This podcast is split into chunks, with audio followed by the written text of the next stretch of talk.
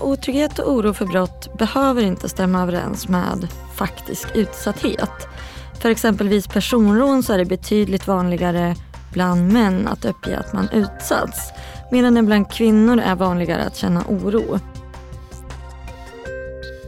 Välkomna till Brås podd Snacka om brott. Sedan 2006 har Brå varje år genomfört den nationella trygghetsundersökningen förkortat NTU.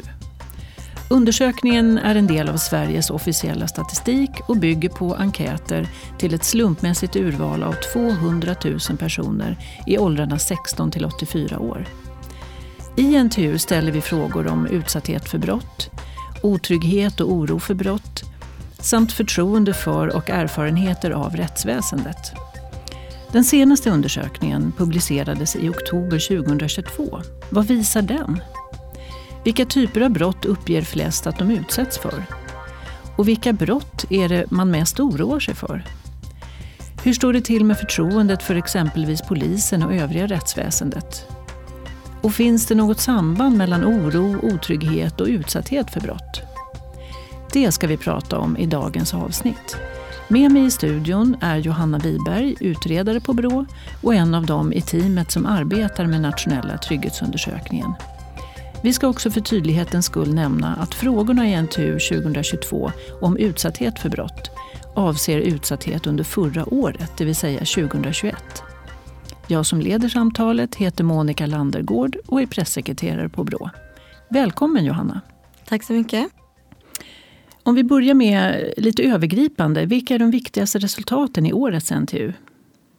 I årets undersökning så ser vi att den självrapporterade utsattheten för brott mot person minskar för tredje året i rad. Och nu så ligger den då på 19,5 procent. Det är också den lägsta nivån sedan 2016 som är det första året med resultat enligt den här nuvarande sammansättningen för brott mot enskild person som vi använder i NTU. Mm. Och när du säger brott mot enskild person, vad, vad är det för typer av brott som Brå frågar om då? I den här undersökningen så handlar det då om misshandel, hot, sexualbrott, personrån, fickstöld och så inkluderas även försäljningsbedrägeri, kortkreditbedrägeri och nätkränkning. Så totalt så är det åtta brottstyper. Och vad visar senaste NTU? Då? Har alla brottstyper minskat eller är det någon där utsattheten har ökat? Ja, om man ser närmare på de här brottstyperna och studerar dem separat så ser vi att för nästan samtliga brottstyper så har nivåerna legat stabilt eller minskat jämfört med 2020. Den enda brottstyp där vi ser en ökning är försäljningsbedrägeri som ökat från 5,5 till 5,7 procent. Och det är egentligen inte en så att säga påtaglig ökning. Men vi ser att andelen utsatta ökat relativt stadigt sedan 2016 som är den första mätpunkten i undersökningen för just den här brottstypen. Och vi ser också att jämfört med förra årets mätning så har det bara skett en ökning i år bland kvinnor medan andelen som uppger utsatthet bland män är oförändrad. Men under hela den här mätperioden så är det ändå män som i högre utsträckning uppger utsatthet för försäljningsbedrägeri än kvinnor. Är det någonting annat av resultaten som du tycker är särskilt värt att lyfta? Vi har reagerat på att unga kvinnor är så pass mycket mer utsatta för nätkränkning jämfört med befolkningen i stort. Tittar man på nivåer för utsatthet i årets undersökning så var det 2,2 procent som utsattes i befolkningen under 2021 medan andelen då bland de yngsta kvinnorna 16 till 19 år var 7,9 procent. Och även bland män så ser vi att det är bland de yngsta som störst andel uppger utsatthet. Men ändå då på lägre nivåer jämfört med unga kvinnor. Och det här är ju givetvis viktigt att uppmärksamma, särskilt eftersom nätkränkningar kan kopplas till psykisk ohälsa, där unga även kan anses vara en särskilt sårbar grupp. Och unga är ju också en grupp som generellt spenderar mer tid på nätet än äldre och således också exponeras för risken att utsättas i högre utsträckning. Vad kan du berätta mer om årets resultat? Det brott som vi ser att allra flest uppger att de utsattes för under 2021 är hot, vilket 7,8 procent utsattes för.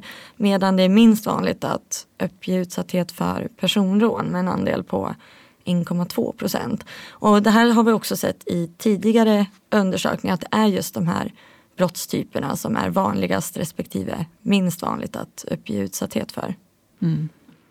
Vi ser också att både bland män och kvinnor så är det bedrägeri på internet som är den brottstyp som är vanligast att uppge oro att utsättas för. Och sett till befolkningen så är det ungefär en tredjedel som uppger mycket eller ganska stor oro för att utsättas. Finns det något samband mellan att uppleva otrygghet, oroa sig för brott och att utsättas för brott? Är det alltså de som är mest oroliga som också utsätts för brott i större utsträckning? Ja, otrygghet och oro för brott behöver inte stämma överens med faktisk utsatthet. För exempelvis personrån så är det betydligt vanligare bland män att uppge att man utsatts. Medan det bland kvinnor är vanligare att känna oro. Samtidigt så ser vi också att unga kvinnor både är den grupp som i högst utsträckning oroar sig för att utsättas för sexualbrott och även är den grupp där största andel uppger att man utsatts. Men ett eh, generellt mönster är ändå att kvinnor i högre utsträckning än män uppger otrygghet och oro för att utsättas för brott oavsett då om det är en, en mindre andel kvinnor än män som faktiskt utsätts. Men något som vi ofta betonar är att otrygghet är en subjektiv känsla som kan påverkas av en rad olika faktorer och oro för att utsättas för brott kan ju bero på så mycket mer än den faktiska risken att bli utsatt. Men eh, oavsett om otrygghet kan sättas i direkt samband med den faktiska risken att utsättas eller inte så är ju det här någonting som måste tas på allvar. Till exempel så vet vi utifrån undersökningen att otrygghet och oro för brott kan leda till begränsningar i vardagslivet och eh, även upplevd försämrad livskvalitet. Mm. Och begränsningar i vardagslivet, vad, kan du ge några konkreta exempel på det? Det kan till exempel handla om att man väljer en annan väg eller ett annat färdsätt på grund av oro för att utsättas för brott eller att man kanske helt avstår från att gå ut i sitt eget bostadsområde sena kvällar för att mm. man upplever otrygghet. Mm.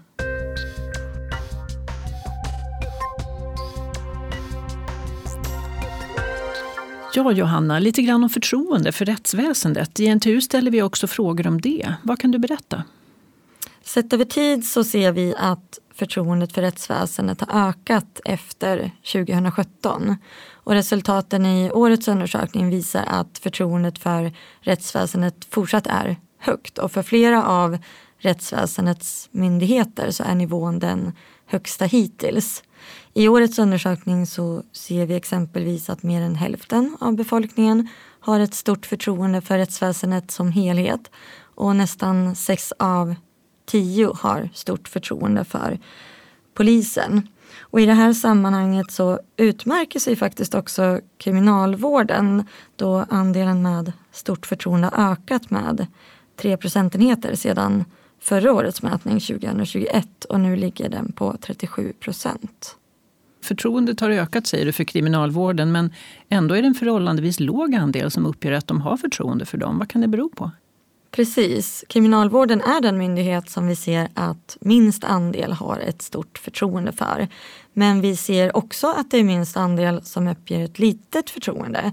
Det är nämligen många som inte vet eller inte har en åsikt i förtroendefrågan gällande just kriminalvården. Och det här kan ju också bero på att det är en myndighet som verkar långt in i rättskedjan och som många inte kommer i kontakt med eller får information om. Mm. Avslutningsvis Johanna, jag tänker att Nationella trygghetsundersökningen är ju en väldigt stor undersökning som Brå har gjort i många år. Eh, hur hoppas du att resultaten från NTU ska användas? Ja, om jag fick önska så skulle användningen av NTU fokusera mer på utvecklingen av exempelvis brott och otrygghet än skattningen av exakta nivåer. Och det här är ju på grund av att all data är ju behäftad med en viss osäkerhet och därför så lämpar sig undersökningen bättre för att mäta utveckling över tid. Och sen är det också så att ett av kriminalpolitikens viktigaste uppdrag är att minska utsattheten och öka tryggheten. Och för att kunna arbeta brottsförebyggande så behöver man kunskapsunderlag för hur brottsligheten ser ut, exempelvis gällande utveckling och fördelning. Och NTU utgör ett underlag för det. Och med de avslutande orden så tackar jag dig Johanna Wiberg, utredare på Brå, för att du har medverkat i den här podden Snacka om brott. Tack så mycket. Du har lyssnat på ett avsnitt av Brås podd Snacka om brott. Idag har vi pratat om Brås nationella trygghetsundersökning NTU 2022. Medverkade gjorde Johanna Wiberg, utredare på Brå, och jag som ledde samtalet heter Monica Landergård och är pressekreterare på Brå. Tack för att du har lyssnat.